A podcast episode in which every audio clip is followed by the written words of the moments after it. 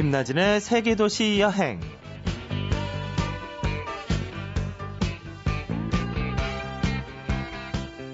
캐나다에 있는 한 50대 남성이 15년간 유리병에 편지를 넣어 바다에 띄었답니다. 어, 바다 낚시를 갔다가 무료함을 달래기 위해 시작한 일이었다고 하는데요. 한 통, 두 통, 진짜 답장이 오면서 지금까지 받은 편지만 3,100여 통이나 된다고 해요. 네, 여행도 가끔 그럴 때가 있지요. 어느 날 갑자기 계획 없이 떠난 여행인데 그곳에서 생각지도 않던 추억을 쌓고요. 친구를 만들고 그래서 삶의 기쁨과 활력을 얻게 되는 때가 있습니다. 혹시 요즘 내게도 신기하고 기분 좋은 일이 일어났으면 좋겠다 하는 바람이 있으신가요? 그렇다면 일단 결과는 생각하지 말고 무언가 시작을 한번 해보세요. 어쩌면 유리병 편지처럼 짜잔하고 깜짝 놀랄 일이 생길지도 모르니까요. 김나진의 세계도시 여행 오늘은 실버 특집 마지막 날입니다. 잠시 후 프랑스 시골 농가 여행으로 함께 출발할게요.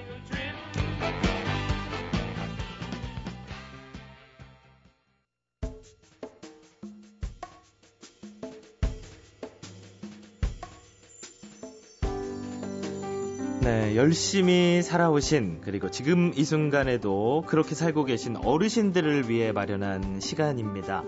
실버 특집 오늘이 그 마지막 시간이에요. 프랑스 시골 농가 여행을 준비해 봤습니다.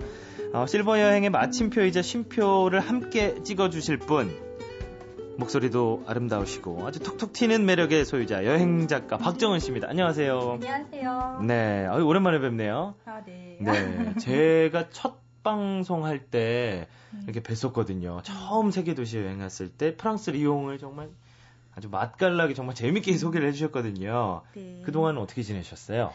그때 방송하고 곧바로 스페인에 갔어요. 와. 돌진한 아기랑.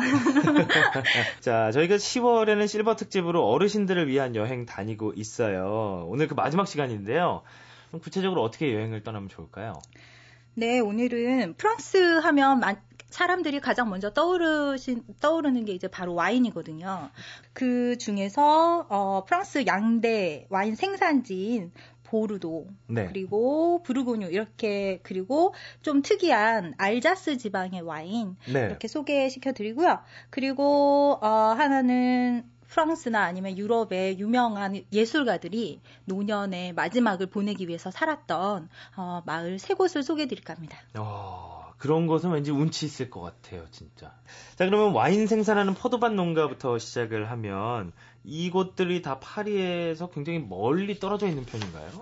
일단은 거리상으로는 좀 지도를 보면 거리상으로 좀 멀거든요. 네. 그런데 프랑스에는 떼제베라고 하는 그쵸, 그쵸. 고속 열차가 있습니다. 빠르죠. 예, 빨라요. 그래서 어, 떼제베로 그 오늘 소개해 드릴 그 아, 스트라스부르라고 하는 와인 알자스 지방 와인 생산하는 그곳은 네. 떼제베로 2시간 20분 걸리고요. 예. 그리고 보르도에서 파리까지 아, 걸리는 떼제베 시간은 2시간. 두 이렇게 시간. 해서 그 두 시간 정도 가면 이제 어떤 것들이 펼쳐지는 건가요? 스트라부스 같은 경우는 네, 스- 네. 스트라스부르는 스트라스부르군요. 네. 스트라스부르는 이제 기차로 여행을 계속 하시잖아요. 네. 그러면 창 밖으로 포도밭이 와. 평원처럼 쫙 펼쳐져 있어요. 네.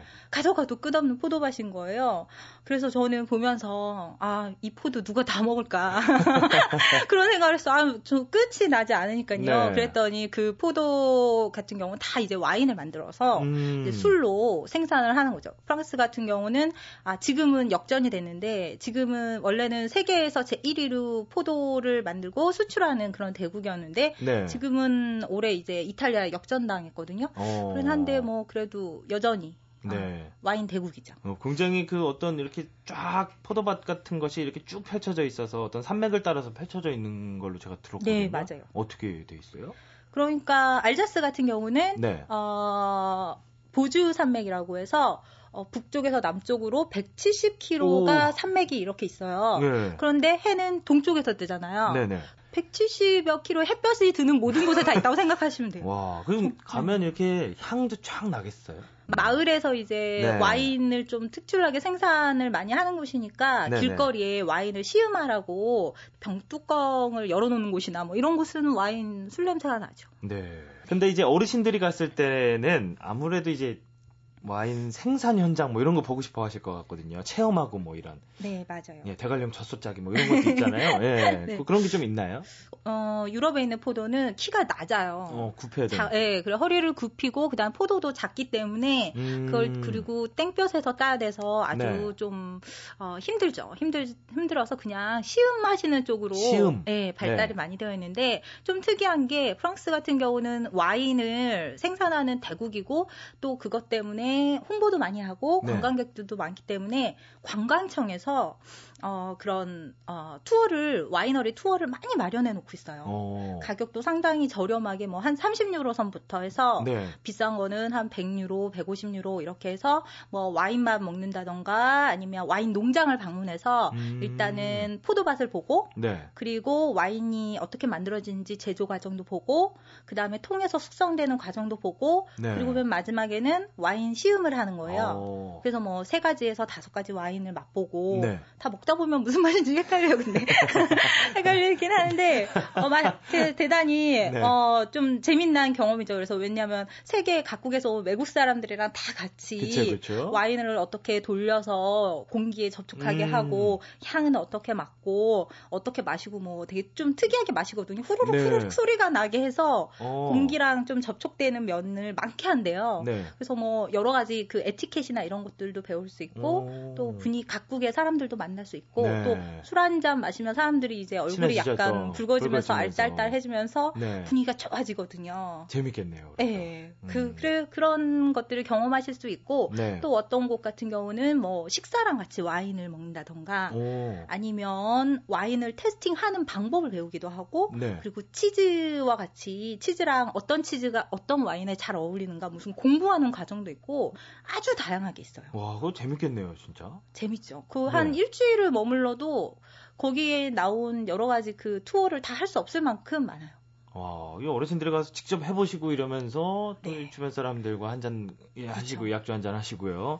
하여튼 와인이 뭔가 이렇게 중심이 되는 느낌이에요. 그리고 네. 체험도 많이 할 수 있고 어르신들이 좋아할 수 있는 이 시골길도 이렇게 쫙 볼 수 있고요. 어, 뭔가 어떤 느낌을 좀 전달해 드리고 싶고 저희가 좀 더 자세히 이렇게 느낌을 좀 공유하고 싶어서 어, 박정은 작가가 이렇게 여행하면서 이렇게 감명 깊었던 사진이나 이런 여행자의 소장품을 보면서 좀 얘기를 한번 해보려고 해요. 오늘 그래서 미리 박정은 작가께 부탁을 드렸는데 어, 오늘 뭐 사진을 가지고 오셨죠? 네네. 이게 어디서 찍은 사진이에요? 여기는 어, 프랑스에서 남쪽에 있는 네. 그 지중해를 가까이 있는 니스라는 곳이 있는데요. 아, 니스에서 한 버스로 한 3, 40분 정도 가면 어, 가- 도착하게 되는 네. 생폴드 방스라는 곳입니다. 이야, 근데 여기 그 진짜 하늘도 정말 예쁘고요. 위에 하늘이 쫙 있고 밑에는 단풍 이렇게 단풍인가요? 이게 제가 약간 가을 시즌 네, 단풍 나무들이 있고 단풍 나무들 위에 마을이 있어요. 예, 신기하게 약- 나무들 절벽에, 위에 네, 절벽에 세워져 절벽에 있어요. 예, 나무들이 있고 우뚝 가운데 어떤 이렇게 이게 뭔가요? 성당? 성당이죠. 성당 이죠. 유럽은 성당. 제일 높은 게 네, 성당이에요. 우뚝 딱 서 있고. 네. 근데 그 이곳을 바라본 곳이 어딘가요? 여기가 정말 명당인 것 같은데. 네, 어, 이 생폴드 방스는 네. 그 샤갈이 샤갈이 노년을 보내고 그리고 또 샤갈이 무덤도 여기에 있는 곳이에요. 그래서 음. 또 샤갈뿐만 아니라 뭐 이부몽땅이나 아니면 유명한 예술가나 어, 문학가 이런 사람들이 이쪽에 와서 뭐 몇 달을 머물기도 하고 또 여기 노후를 보내기도 했는데 네. 샤갈 같은 경우는 생폴드 방스를 너무 사랑해서 생폴드 방스를 배경으로 그림을 많이 그렸어요. 음. 그런데 어, 이 생폴드 방스가 절벽에 있거든요. 그래서 네. 거기가 성곽으로 이렇게 둘러싸 있고 거기에 작은 마을이 형성된 곳인데 샤갈이 이 마을이 제대로 보이는 그런 좀 높은 곳에서 약간 떨어진 높은 곳에서 이걸 배경으로 그림을 그린 장소에 가시면 거기에 어떤 그림이 그렸는지 네. 어, 팻말이 있고 설명하는 글도 있고 그리고 거기에 샤갈이 그림을 그렸던 장소에서 느꼈던 풍경을 그대로 느껴보라고 벤치가 마련돼 있어요. 어. 저는 여기 갔을 때, 아, 저희 신랑이 생각났거든요. 신랑이 생각났는데. 그러시겠죠. 네. 예. 아, 이런데 정말 사랑하는 사람이랑 친구들이랑 같이 와서 이 풍경을 여기 앉아서 즐기면 얼마나 좋을까. 이런 생각을 했습니다. 음, 진짜 그렇겠네요. 이게 지금 박정은 작가가 가져온 사진을 저희가 홈페이지에 올려놓을 텐데요. 이렇게 궁금하신 분들은 한번 봐주시고요.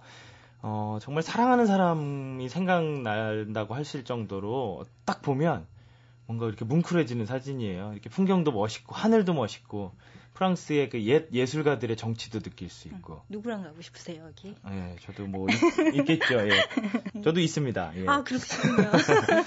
하여튼 뭐 이렇게 예술과 풍경을 공존 그리고 그런 걸 한꺼번에 느낄 수 있는 사진이니까요. 한번 우리 청취자 여러분들께서도 와서 봐주시면 좋을 것 같아요. 어, 이어서 바로 여행자의 추천곡 들어야 될 것 같아요. 박정은 작가께서 좀 추천 한 곡 해주세요. 시골 농가 여행에 어울리는 곡. 날씨가 추워져서요. 네. 브로콜리 너마저의 그 유자차 따끈하게 드시라고 유자차 추천했습니다. 네, 어울리는데요? 아 그래요? 바닥에 남은 차가운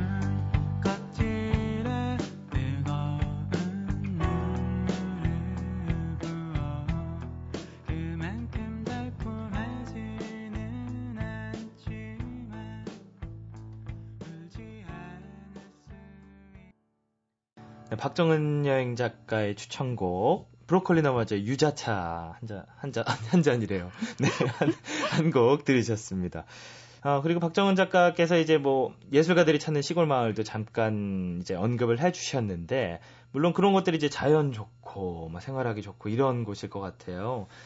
그래서 좀 한국에서 여행 간 어르신들도 아, 나도 이런 데서 살고 싶다 이런 느낌 받을 것 같은데 구체적으로 좀 어떤 곳인가요? 아, 이 예술가들이 많이 있었던 이유가 있어요. 네. 어, 프랑스 남부 같은 지중해 근처 같은 경우는 일단은 365일 중에서 300일이 해가 들어요. 와. 그리고 프랑스가 이제 가을부터 네. 봄 직전까지 비가 많이 오고 대단히 춥고 그래서 그 어르신들이 그러잖아요. 이렇게 뼈마디가 쑤시고 시큰시큰하고 이런 느낌이 있는데 네. 그 날씨가 그런 때예요. 그래서 음. 아, 예술가들이나 문학가 이런 사람들이 프랑스 남부로 노년에 이사 온 이유가 다 거기에 있어요. 음. 그래서 어, 니스 주변에 보통 아름다운 그런 마을이 많고 또 네. 이쪽 그 지중해 안을 따라서 작고 아름다운 소 작은 마을들이 많은데 네. 그 마을들을 꼬뜨 다디, 다지르라고 해서요. 쪽빛 마을, 어, 쪽빛 해안에 있는 그런 아름다운 곳이라고 해서 어, 꼬뜨 다지르라고 부릅니다. 네. 꽃드 다지르. 네네. 참 이름도 좀 예쁜 것 같아요. 네, 그, 그 중에 제가 이제 오늘 소개시켜드릴 마을은, 음, 마을은, 어, 샤갈이 노년을 보냈던 생폴드 방스랑, 네. 그리고, 어, 마티즈의 마지막 걸작이 있는 방스, 그리고 르누아르가 마지막 삶을 살았던 어, 깐슈르메르 이렇게 세 가지를 소개드리려고 합니다. 아, 그야말로 예술가들의 도시네요. 그러면 파리 같은 대도시에 비해서는 어떤 매력을 느낄 수 있을까요? 일단은 파리 같은 경우는 어, 서울이랑 좀 비슷하다고 보시면 돼요. 네. 어, 프랑스 남부로 내려가시면 모든 게 느려져요. 네. 사람들 걸음걸이도 느리고 말하는 속도도 느려지고 그리고 사람들의 표정도 온화해지고 음. 그리고 일단 햇살이 많이 들기 때문에 사람들이 여유가 있어요.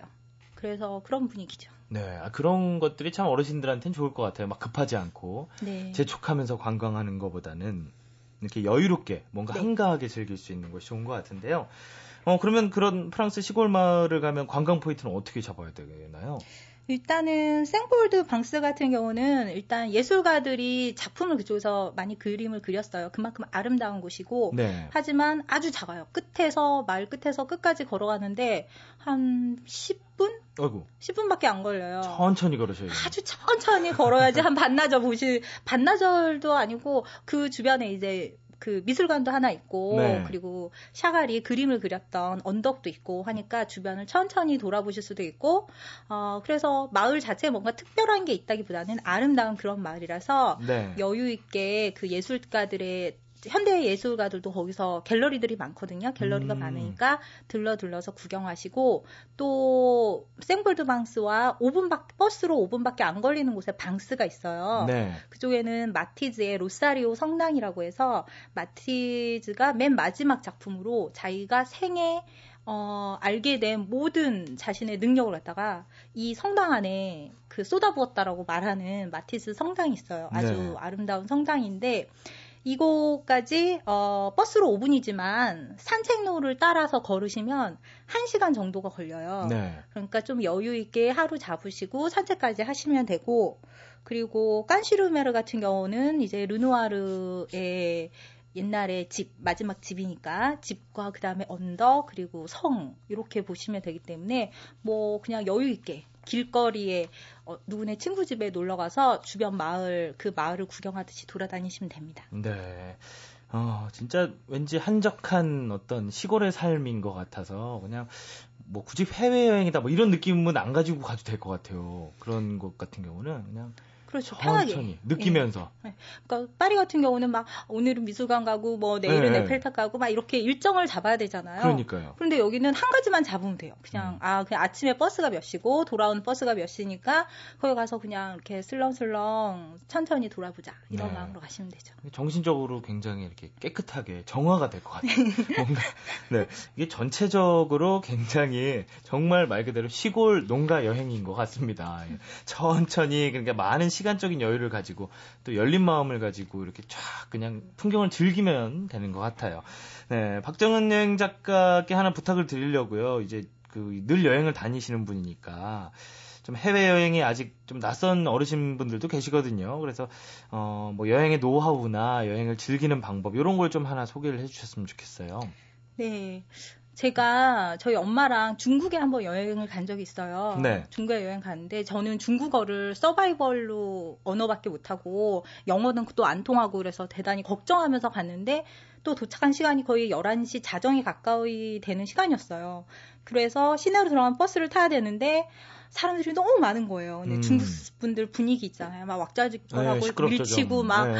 막 밀고 줄을 선다기보다는 밀고 있는 상황이었는데 저는 거기에서 아, 말도 안 되는데 여기서 어떻게 가지 했는데 네. 저희 엄마가 저희 엄마가 그걸 뚫고 다 가셔가지고요 티켓 달라고 해서 아주 한 방에 아주 간단하게 해결된 적이 있었어요. 그래서 와 나는 여행 내공이 그래도 몇십 년 된다고 생각해서 내가 엄마보다 여행 훨씬 잘한다고 생각했는데 네. 저희 엄마가 한국말로 그걸 다 해결을 하는 그런 모습을 보니까 아 이거는 여행의 경력이 아니라 연륜이구나. 음. 내가 세상을 산 만큼 아 그걸 갖다가 어디서든 다 헤쳐낼 수 있구나 이런 생각을 했었어요. 네.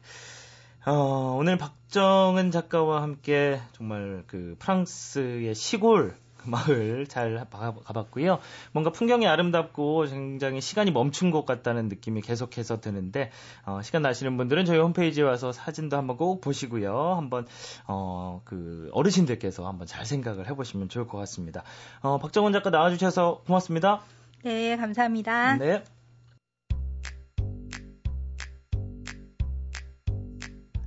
김나진의 상상여행.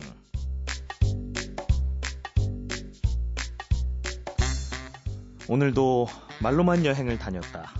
프랑스 시골 농가 여행. 예, 나라마다 그 나라를 대표하는 음식이 있다. 브라질은 커피, 독일은 맥주, 이탈리아는 피자, 일본 초밥, 태국은 쌀국수, 필리핀은 바나나, 바나나는 길어, 기름은 기... 아, 이게 아닌데. 아무튼 비행기를 타고 오늘은 와인의 본고장 프랑스로 가가가.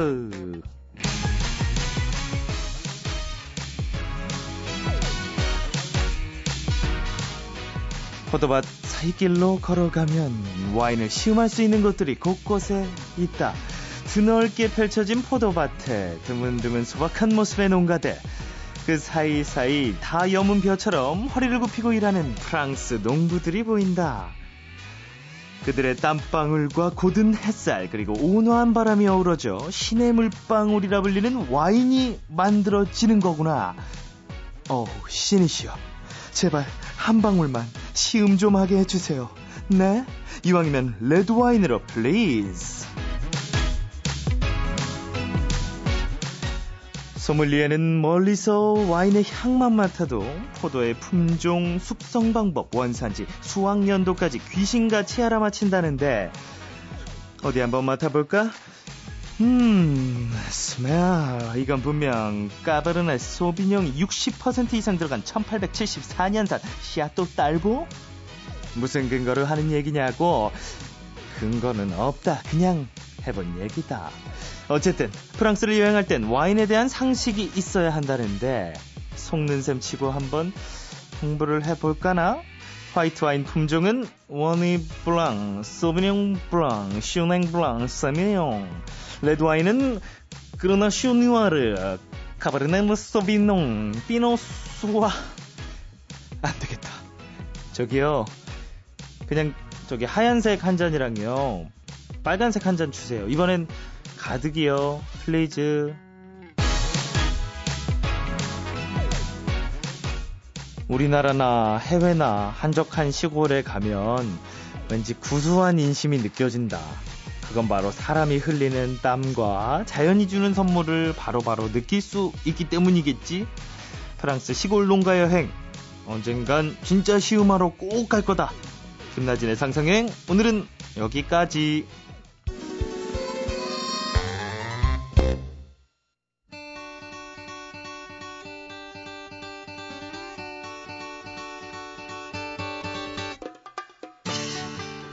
네, 여행을 당장 못 떠난다면 계획이라도 세워보겠습니다. 여행 그려보기 시간입니다. 오늘도 여행 작가 구지선 씨와 함께 할게요. 안녕하세요. 네, 안녕하세요.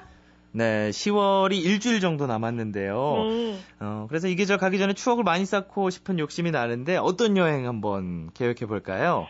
오늘은 한국의 세계문화유산을 준비했습니다. 네, 세계문화유산이라는 말씀하시니까 와 벌써부터 그냥 좋겠다 이런 생각이 네, 들어요. 근데 예. 첫 번째로 소개해 주실 곳은 어딘가요? 네, 영국 여왕도 반한 안동 하해 마을이에요. 경상북도 안동시 풍천면 하해리에 있는 민속 마을이고요. 네. 2010년 8월 유네스코 세계문화유산으로 등재되었어요. 예. 이곳은 한국 서원 건축의 백미로 꼽히는 병산 서원이 있는 곳이기도 한데요. 1999년 엘리자베스 2세 영국 여왕이 방문해 아름다운 마을이라고 극찬을 한 것으로도 유명하답니다. 네. 안동 하해 마을은 600여 년간 주민이 살아온 자연 마을이에요. 그래서인지 인위적인 관광지의 모습이 아닌 전통이 살아 숨쉬는 삶의 기운이 느껴진답니다. 네, 삶의 기운, 전통이 살아 숨쉬고 있고요. 네. 그럼 구지선 작가께서는 하이마을 갔을 때 어떤 점이 가장 인상적이었나요? 네, 마을 이름을 화해라 한 것은 낙동강이 S자 모양으로 마을을 감싸 안고 흐르는 데서 유래되었는데요. 네. 전체적으로 강이 마을을 휘감고 있는 풍경이 사람의 마음을 잡는답니다. 아, 예. 또 하해 마을은 집 한채한 채가 다 소중한 보물이라고 생각하면 될 것 같습니다. 실제 보물이나 중요 민속 자료로 지정된 가옥도 많고 특히 양진당, 충효당, 남촌댁, 북촌댁 같은 큰 가옥들은 사랑채나 별당채가 있는 주거 형태를 그대로 가지고 있어서 아이들이 우리의 옛 가옥을 이해하는 데 도움을 주기도 하지요. 네, 마을은 어떻게 둘러봐야 돼요? 예, 그냥 그 걸어서 살살 둘러보시면 되는데요. 네. 어디서부터 어떻게 봐야 할지 막막한 분들도 계실 거예요. 이런 경우에는 하해 마을 관광 안내소도 있고 문화 관광 해설을 들을 수 있는 프로그램도 있기 때문에 미리 신청을 하고 가시는 것도 좋을 것 같아요. 네, 미리 좀 신청을 하면 조금 더 미리 계획적으로 이렇게 볼 수가 있겠군요. 네. 어, 근데 하회 마을 외국인 관광객도 많이 오는 걸로 알고 네, 있고요. 그럼요. 네, 또 뭐 한류 류시원 씨 본가가 있다고도 예. 들었는데 어, 이런 것도 좀 둘러볼 수가 있나요? 예, 안동 하 해 마을에는 탤런트 유시연 씨의 본가 담년제가 있답니다. 네. 담년제는 외국인 관광객들에게 특히 인기가 있는데요. 집 앞에서 기념사진 촬영도 많이 하더라고요. 담년제는 창덕궁을 복원한 인간문화재 도편 신응수 선생이 건축한 전통가옥인데요. 영국 여왕도 안동 하해 마을 방문 당시 이곳을 찾았다고 해요. 네, 그렇군요. 네. 관심 있는 분들은 한 번씩 가보면 좋을 것 같고요. 네. 네, 또 한국의 세계문화유산 또 다른 건 뭐가 있을까요? 네, 다음은 인류 최대의 기록물을 간직한 사찰 해인사예요.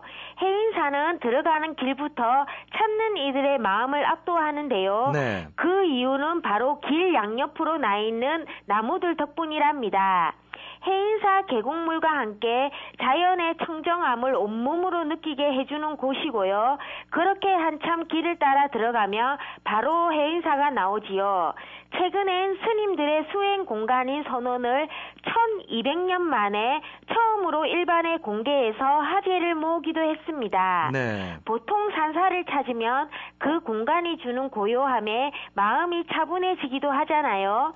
해인사는 산골짜기에 위치해 있어서 겨울에는 눈 덮인 산사, 여름에는 푸르른 산사, 가을에는 낙엽, 봄에는 새 잎의 싱그러움, 이런 다양한 풍경을 보여주기도 한답니다. 네. 무엇보다 8만 대장 경판과 원당암 다층 석탑 석등 그리고 보물 제 128호인 반야사 원경 왕사비 같은 소중한 유산들도 있었어요.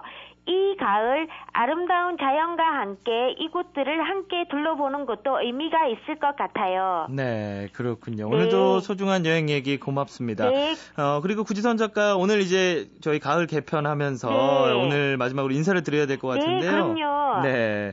어, 구지선 작가는 어떠셨어요? 하시면서? 너무 해- 마음이 너무 행복했습니다. 소중한 경험이었던 것 같아요. 네, 아유, 알겠습니다. 네. 그동안 구지선 작가 덕분에 이곳저곳 좋은 곳들 많이 알게 돼서 감사드립니다. 네. 그동안 수고 많으셨습니다. 네, 고맙습니다.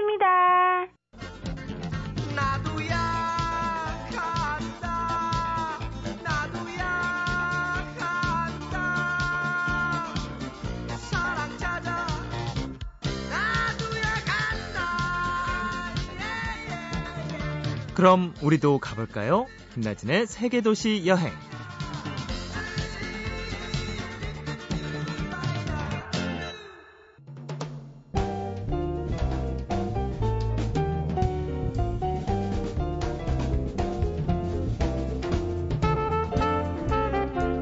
네, 김나진의 세계도시 여행 이제 마칠 시간입니다. 어, 오늘이 MBC 가을 개편 전에 마지막 방송이었고요. 다음 주부터는 다시 시작하는 마음으로 여러분을 찾아뵙겠습니다. 음, 여행은 설렘과 아쉬움의 반복이라고 하죠. 음, 저는 지나온 길에 대한 아쉬움보다 앞으로 떠날 것에 대한 설렘을 가지고 앞으로도 지구별 구석구석을 여러분과 함께 하겠습니다. 어, 감기 조심하시고요. 지금까지 여러분의 여행지기 김나진이었습니다.